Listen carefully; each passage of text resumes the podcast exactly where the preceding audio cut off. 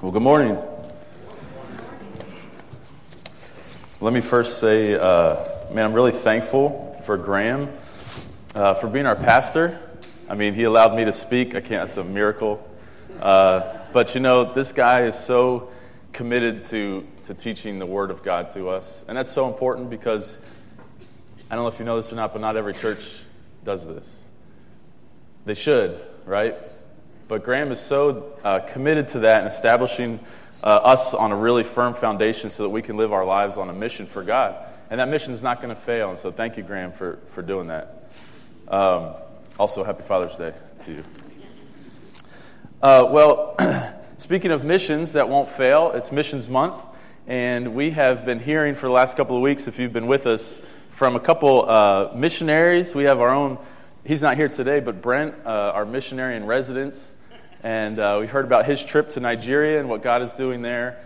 And also, we heard from Josiah Yingling uh, last week. And man, what an awesome young man who's going to go to Nepal, a country of 28 million people where hardly anyone has heard the name of Jesus. That's an awesome thing. And so I kind of want to just pick up where they left off and, and just kind of carry on and give us a framework for answering the question why missions? What is it all about? Why are we doing it? Why do we have a whole month set aside for missions? And, uh, you know, if you were here with Brent, uh, I don't know if he, he's not here, so I can't call him out on this, but um, I don't know if he stole my notes or what. But um, he, he shared my four points. And so, be, because I couldn't let him outdo me, I had to add a fifth point. So, um, we have, I'm going to tell you my first four points for those note takers in here. Um, and then I'm going to add a fifth at the end, just a short one, but a really important one at the very end. And they are knowing, praying, giving, and going. And then I'll, I'll, I'll keep the last one a secret. All right? Well, John Piper wrote an amazing book called Let the Nations Be Glad. And in this book, he starts off, he hits a home run from the very beginning, and he says, Missions exist because worship doesn't. Missions exist because worship doesn't. You see, worship is the ultimate goal for us, it's the ultimate goal. In our lives, that's what we aim for. And so missions exists as a temporary necessity, he says, because worship doesn't. And there are some who are so passionate, so passionate about people worshiping God. I mean, you think about it. People, I know, I know somebody literally. I mean, this isn't just a storybook thing. I literally know somebody who has sold everything they had and left to go on the mission field. And people ask people for money. Anybody ever been on a mission trip and had to do that awkward thing? Who does that? Who asks people for money? Well, people who are passionate about missions do that. And they leave their hometown and they leave mom and dad. And they go to a place where people don't look like them and people don't talk like them. And they, their culture is totally different. So that they would call those people to worship God. And I'll tell you, I think of Jim Wilson.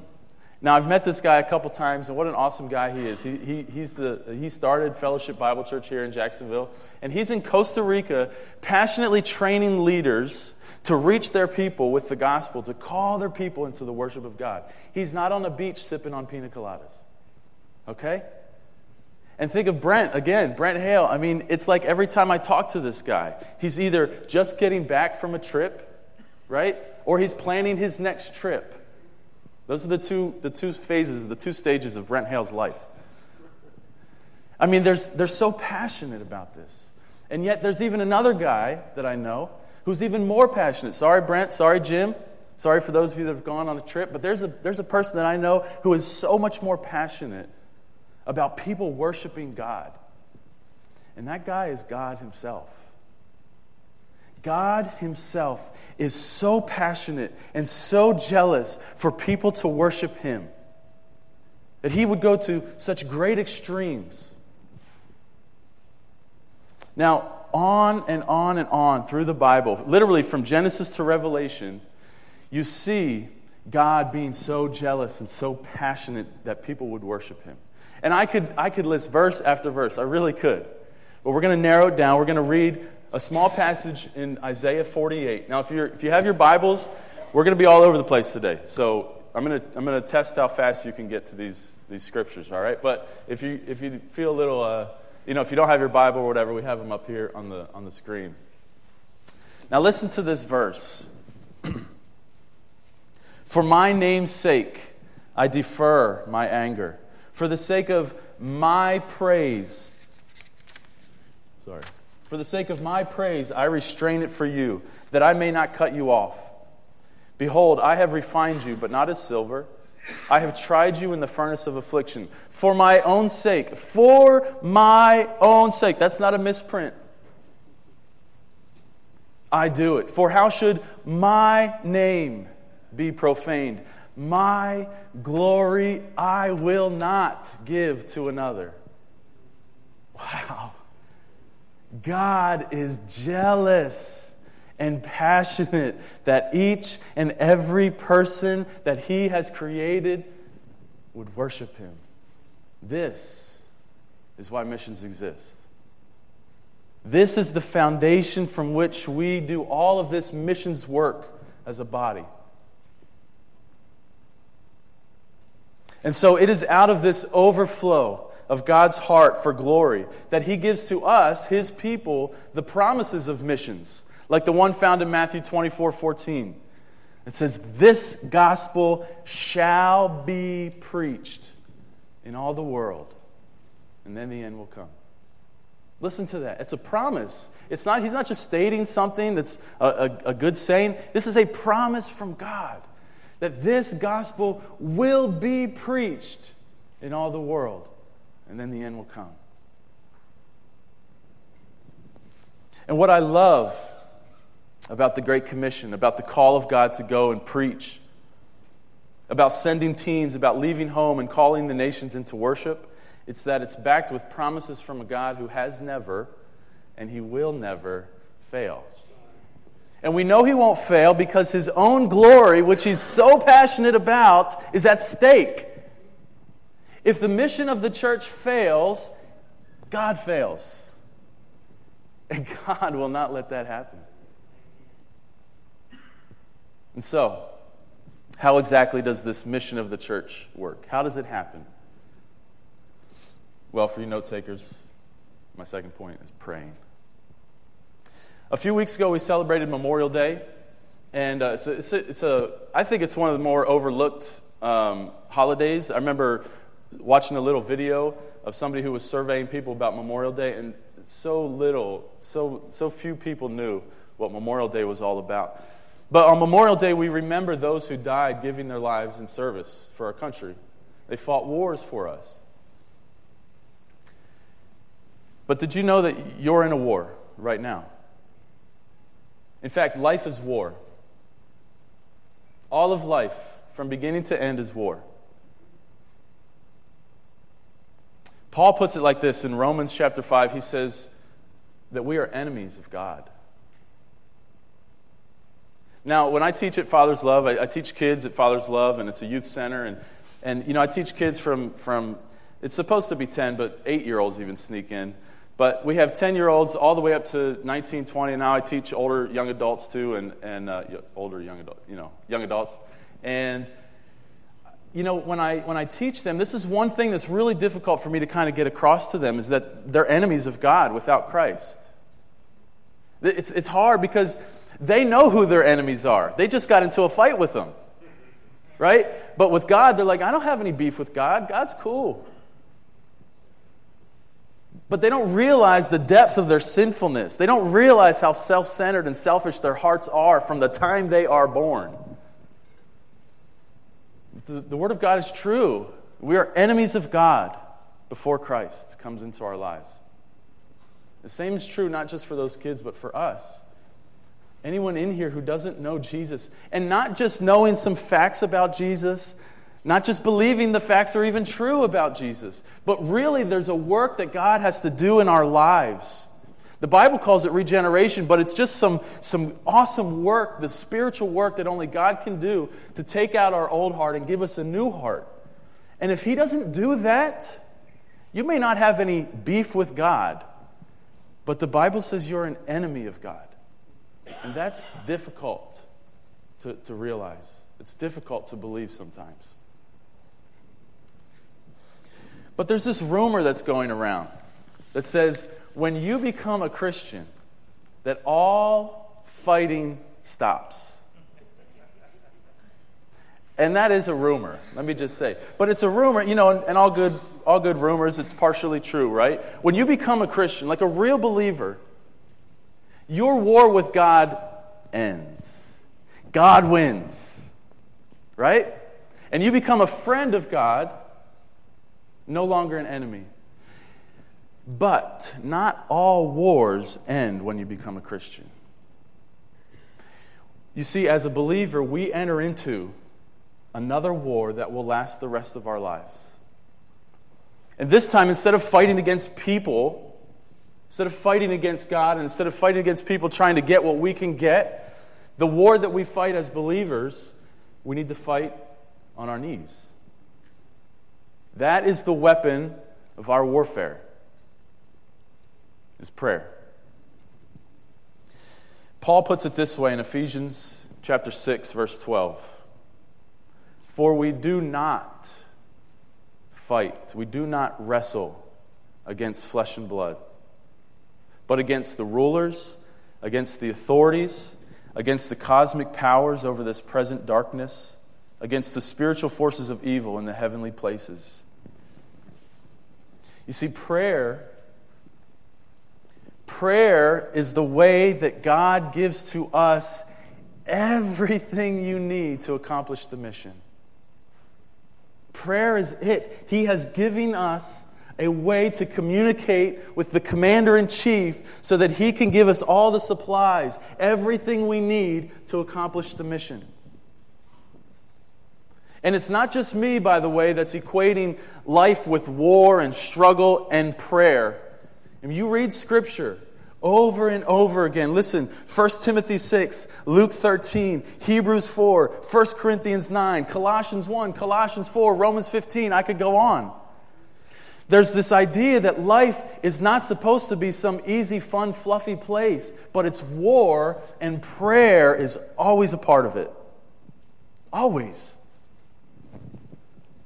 But you see, our enemy likes to stroke the, the chords of our hearts use our selfishness, use our self centeredness to sing a little lullaby so that we would fall asleep. That was a fake yawn.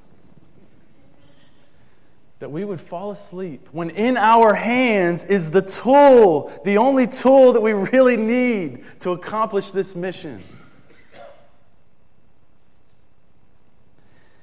And unfortunately, even when we do use this tool, we can tend to use it for selfish reasons, can't we?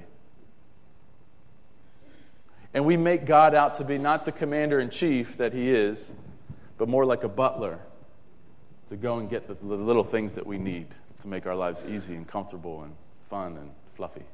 I like that word, fluffy. You know, one of the things that we want for the kids that fathers love is for them to, to pray and to love to pray. And so, uh, you know, for, for years, I've been like sinning by telling them the wrong thing. Can't believe it. And I would say, when I try to encourage them, I'd say, you know, prayer is so easy. It's like talking to your mom. It, there's really no wrong way to pray. And then I read the Bible. And in James chapter 4, it's a super, I mean, so many people know this verse. And when I've heard this verse, the, every time I've heard it, it's been used out of context. And they, and they, don't over, they don't ever quote the whole verse. And then they certainly don't quote the next verse. It says, you, don't, you do not have because you do not ask. Oh, man, I wish I had a bigger truck. Well, I wish I had a truck. oh, have you prayed about it, brother? You don't have because you don't ask, the Bible says. As if God is just some butler waiting for you to ask him for an Xbox or, or some big toy that you could have. Xbox, sorry, I'm used to te- speaking to kids, so. Anybody want an Xbox? I don't know. all right, all right. it says, You do not have because you do not ask. And you ask and do not receive because you ask wrongly to spend it on your passions you adulterous people. You adulterous people. Listen, And in fact, I'm not a Greek student anymore, but that adulterous people is not, that's not what it actually says. It says, You adulteresses, you're married to God and you're using Him. Man, James gets downright mean. That's, that's heavy and it's serious. And so often I've been guilty of praying selfish prayers so that I could spend it on my own passions, not using it to fight. God, forgive us for not using prayer as the tool of war you made it for. Pray then like this Our Father, hallowed be thy name. Make your name great in my life. Make your name great all over the world. Your kingdom come, your will be done.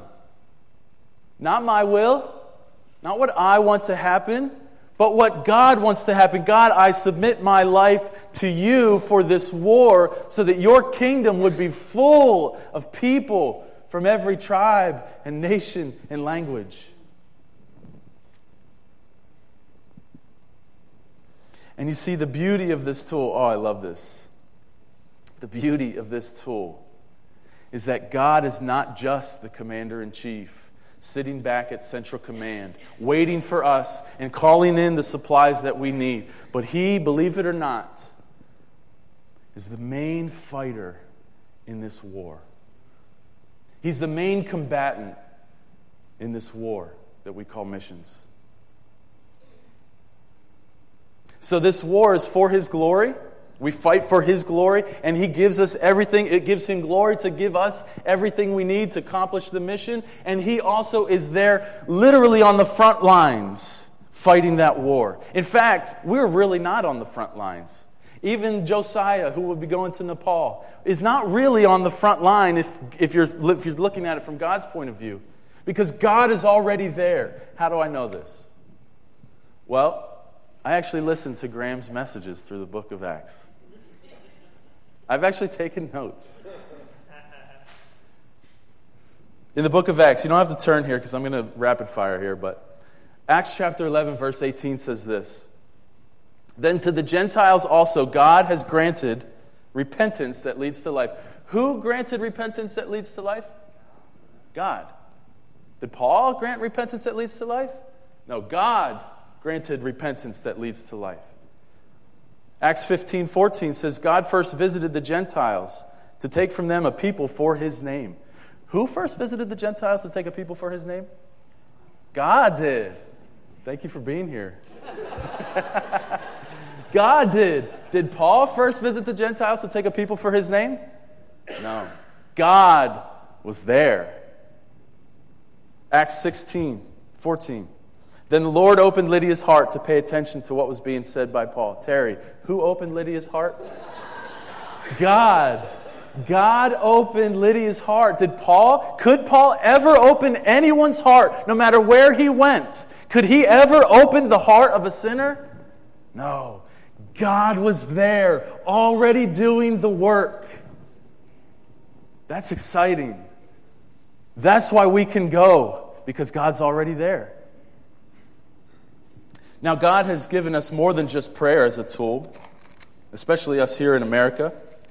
So, I don't know what I'm doing with all these, it's just what I'm doing. So, God has given us another tool.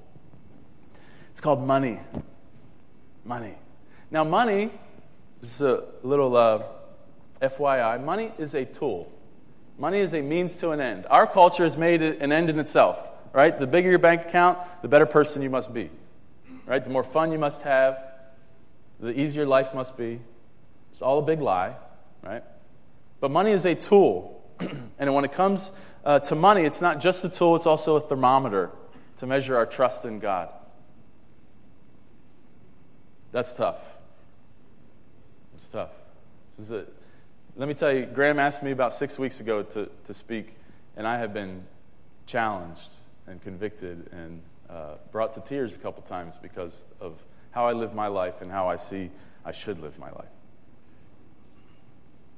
When it comes to money and giving and missions, 2 Corinthians chapter 8, if you want to turn there, because we're going we're to read this passage. And, uh, and we're going to break it down, and then we're going to be just shocked by it. All right? So let's go ahead and read 2 Corinthians 8, 1 through 5. We want you to know, brothers, about the grace of God that has been given among the churches of Macedonia. For in a severe test of affliction, their abundance of joy and their extreme poverty have overflowed in a wealth of generosity on their part.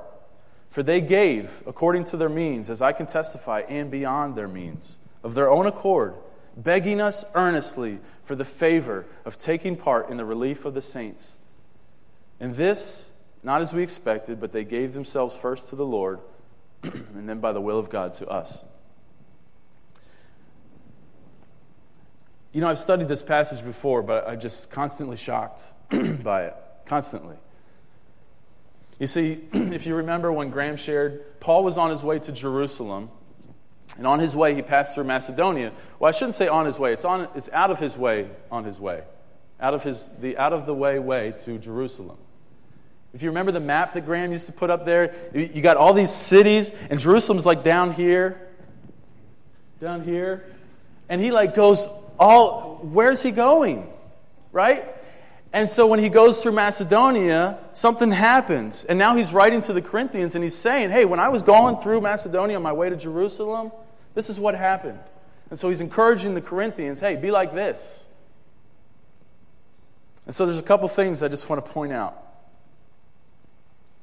We want you to know, brothers, about the grace of God. We want you to know, brothers, about the grace of God. You see, God is setting on this table, or He's setting up a table, and, and the table itself is like His grace. It, it, everything that's going to happen, everything we're just going to talk about here in this little passage, is all because of God's grace. It's all set up because of God's grace. God's doing the work, God is giving the gift. It's all about God, it's His grace. And so, what we read about is because of God. So, let's not let's not just jump ahead and see what happened in the Macedonians' lives, but let's see first that it's God's grace. Verse 2. For in a severe test of affliction, their abundance of joy and their extreme poverty has overflowed in a wealth of generosity. Can we just, should I read it slower? I mean, you have this table of God's grace and on the table, you have this severe test of affliction. Now, I just want you to notice something. The Macedonians had probably never heard the name of Jesus before Paul came there. And so we don't know for sure, but we can, we can kind of give a good, a, a good hypothesis that when they came to Christ, when they heard the name and they put their faith in Christ, that possibly at that point, a severe test of affliction came into their lives. And you know, we don't know for sure, but it's, it's, it's not out of the question that because of their faith in Christ, they came into a severe test of affliction. So, what does God not get rid of when we begin to follow Christ? What does He not get rid of in our lives? A severe test of affliction. Some of you know what I mean. And what does God also not get rid of in our lives when we come and, and we follow Him and we put our faith in Him? Poverty. Or in this case, extreme poverty. It's interesting because there are some who would say that following Christ would get rid of those two things. It's not there. In fact, it might be there because you follow Christ. You see, in our world, these things just don't go together. Easy life, happy life. Right? No bad things happen, you're happy. Bad things happen, you're sad. Okay? Money, happy. No money, sad. They don't just they just don't go together. But you see on this table of God's grace, you have this severe affliction and you have this extreme poverty, but and I love sandwiches. I really do. And my wife will tell you that my favorite sandwich is a peanut butter and jelly sandwich, but it's not. She's lying. Okay? I like meat on my sandwiches. And in the meat of this Macedonian problem is this abundance of joy. Where in the world does this come from? this abundance of joy in their lives because it's all resting on God's grace. When our roots dig down into the grace of God, we can have, despite hardship, despite poverty, we can have not just joy, but the Bible says an abundance of joy. That's shocking to me because it doesn't make sense in my, in my brain.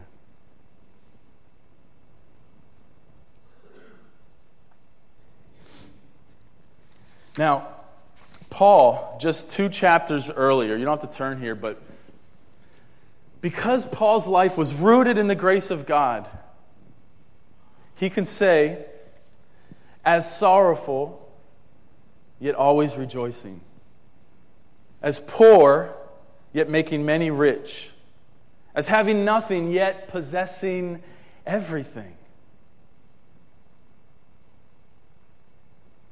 Now, notice that this joy is not simply for the Macedonians to get through this test of affliction and this extreme poverty, but it has produced in them a wealth of generosity.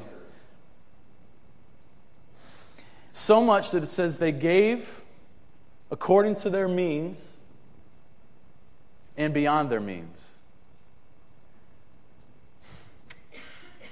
Maybe we just need to go home and think about what that means. What would it mean for you and I to give beyond our means?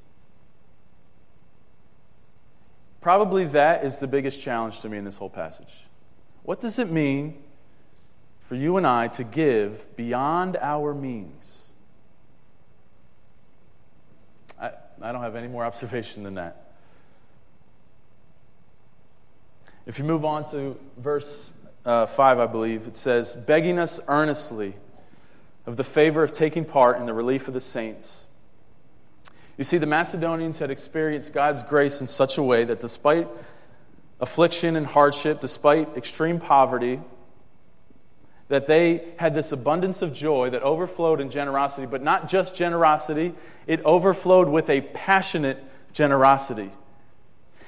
They were poor, and Paul knew that they were poor. But they didn't sit back and say, well, you know, we would be happy to give if Paul would just ask us. No, no, no. It says they begged earnestly, please, Paul, we want to give. We want to give. We want to give. Despite their circumstances, they wanted to give. That's rare in our lives today. That there is a passion that they would beg earnestly to give to this cause. I'm telling you, this passage is so challenging to me. You see, this is not a lesson on strategic giving. This is a lesson on how hot our hearts burn for God. That's what it's all about. Now, note takers. First point was knowing. Second point was praying. Third point was giving. And those are all well and good, and they're really important. But man, we got to talk about this fourth point. We're going to have to hit it.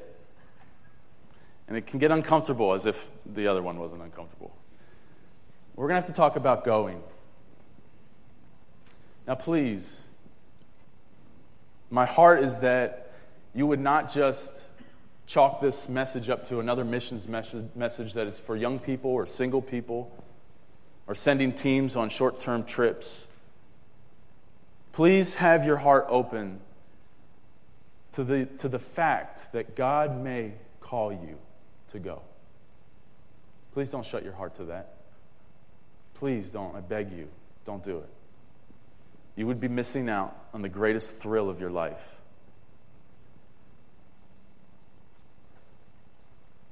Now, obviously, when you hear the word missions, you have this, this, this idea that you have to go somewhere.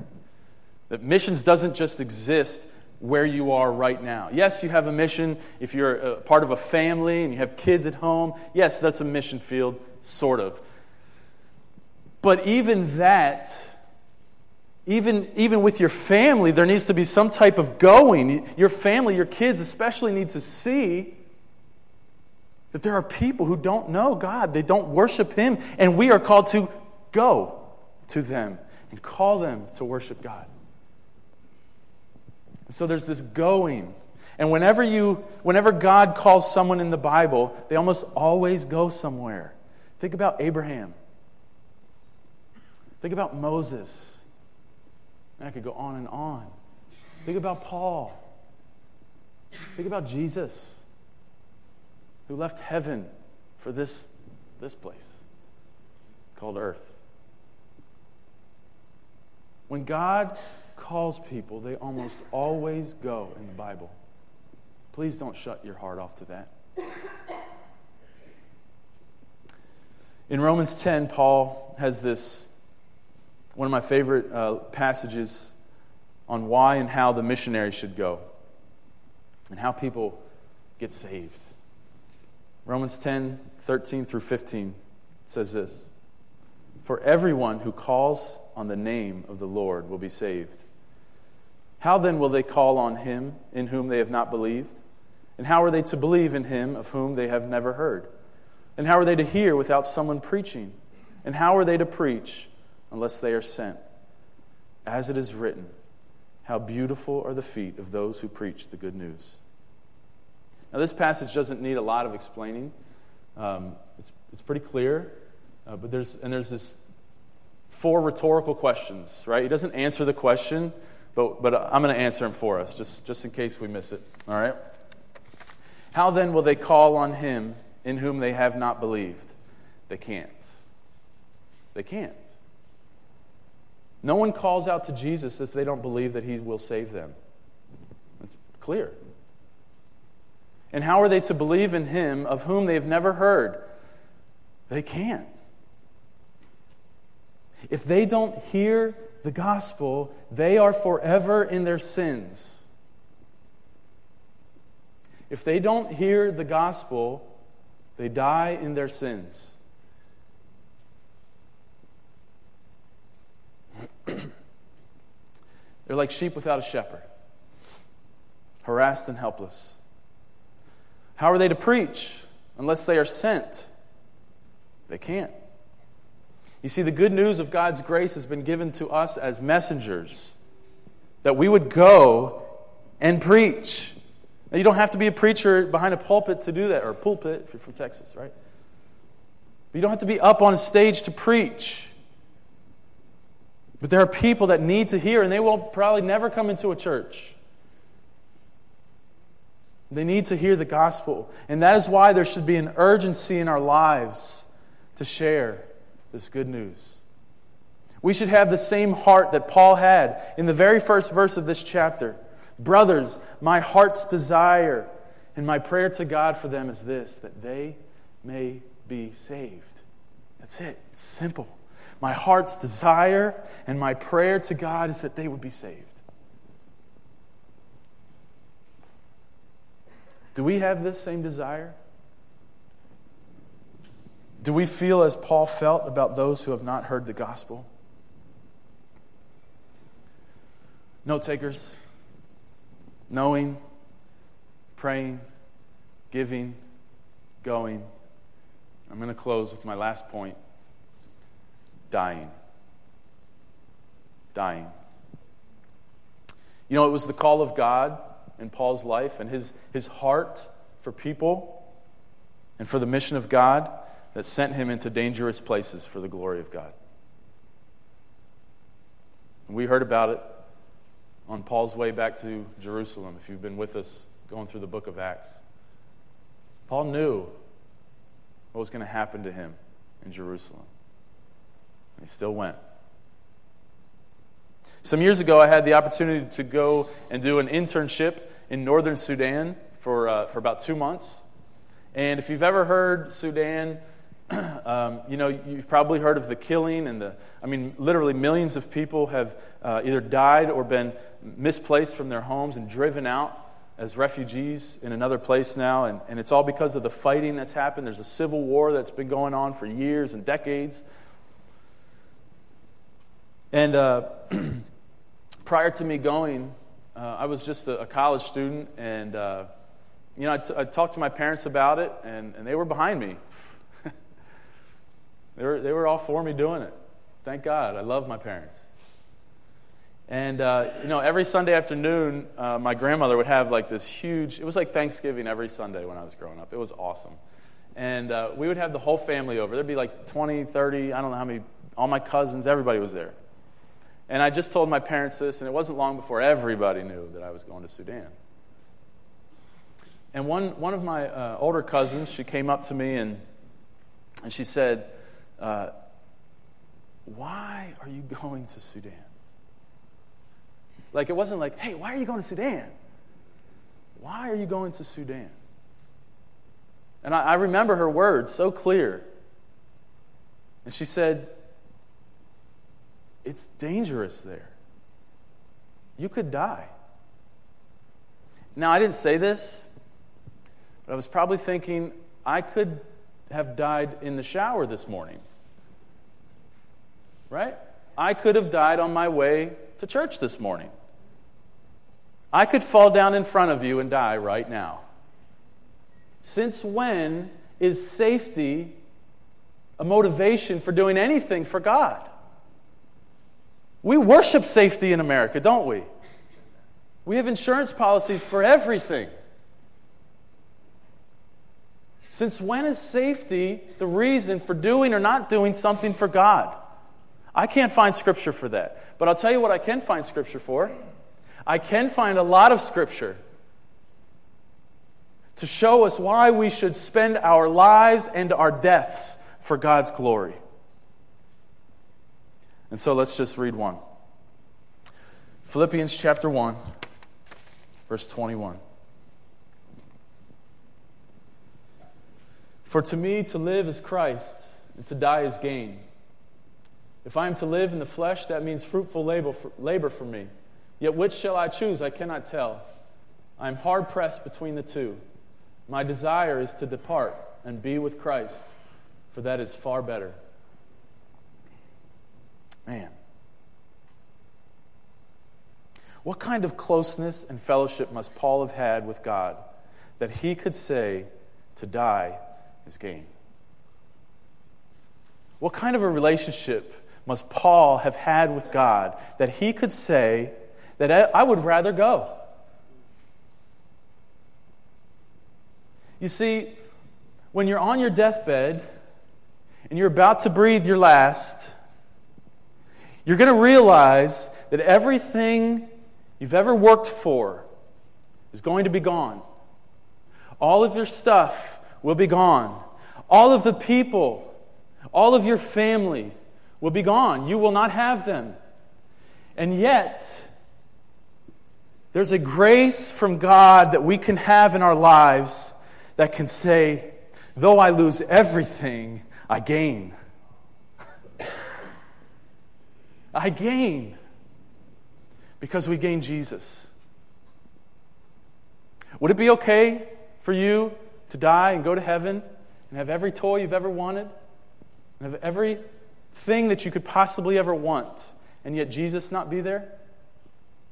Would that be okay? You see, if we can dig our deep roots and we can have a closeness with God, He can give to us the same heart that He gave to Paul and the same confidence that He gave to Paul. And we could say that though I lose everything, I gain. For to me, to live is Christ, and to die is gain. My prayer for us today is that we would grow in that grace.